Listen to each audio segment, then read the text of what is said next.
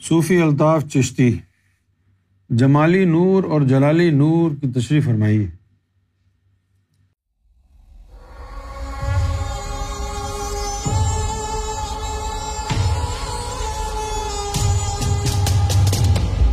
جلالی نور جو ہے وہ رب کے نام سے برآمد ہوتا ہے اور جمالی نور نبی پاک صلی اللہ علیہ وسلم کے نام سے برآمد ہوتا ہے۔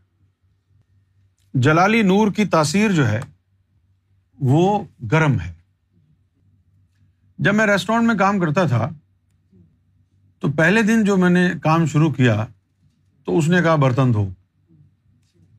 اب وہ اتنے بڑے بڑے دیگچے وہ دھونے تھے۔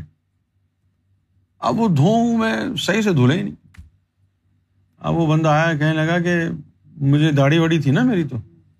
مجھے وہ کہنے لگا، مولوی صاحب، کیا ہوا؟ برتن دھوئے نہیں آپ۔ میں نے کہا، یار دھو رہا ہوں۔ تو اس نے جب پانی چیک کیا تو وہ ٹھنڈا تھا۔ اس نے کہا کہ برتن دھونے ہوں تو ہمیشہ گرم پانی سے۔ چکنائی وغیرہ پگھلے گی، آسانی ہوگی دھونے میں۔ یہ بات میری سمجھ میں آ گئی۔ پھر یہ روحانیت میں بھی مجھے سمجھ میں آیا کہ تیرے اندر جو شیطانی نار گھسی ہوئی ہے، غفلت کے پردے تیرے دل پر پڑے ہوئے ہیں۔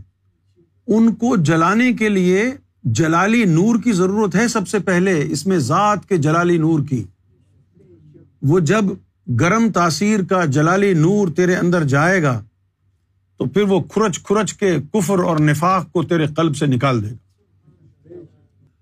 اور کسی مقام پر جب تجھ سے وہ گرمی برداشت نہیں ہوگی، تو پھر تجھے کہا جائے گا کہ اب تو جمالی نور سے اس کو تھوڑا سا ٹھنڈا کر۔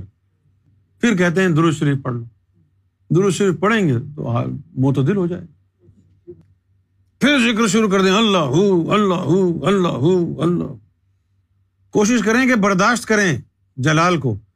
کیونکہ جلال کے اندر جو ہے وہ صفائی ہے۔ جمال میں صفائی نہیں ہے۔ وہ بس ٹھنڈک ہے۔ اسے ٹھنڈک ہے۔ اگر آپ صرف درست شریف پڑھتے رہیں گے تو آپ کا دل محفوظ رہے گا، ٹھنڈا رہے گا۔ لیکن وہ جو کفر نفاق کی چادریں ہیں وہ ختم نہیں ہوں گی۔ ان کے لیے جلالی نور کی ضرورت ہے۔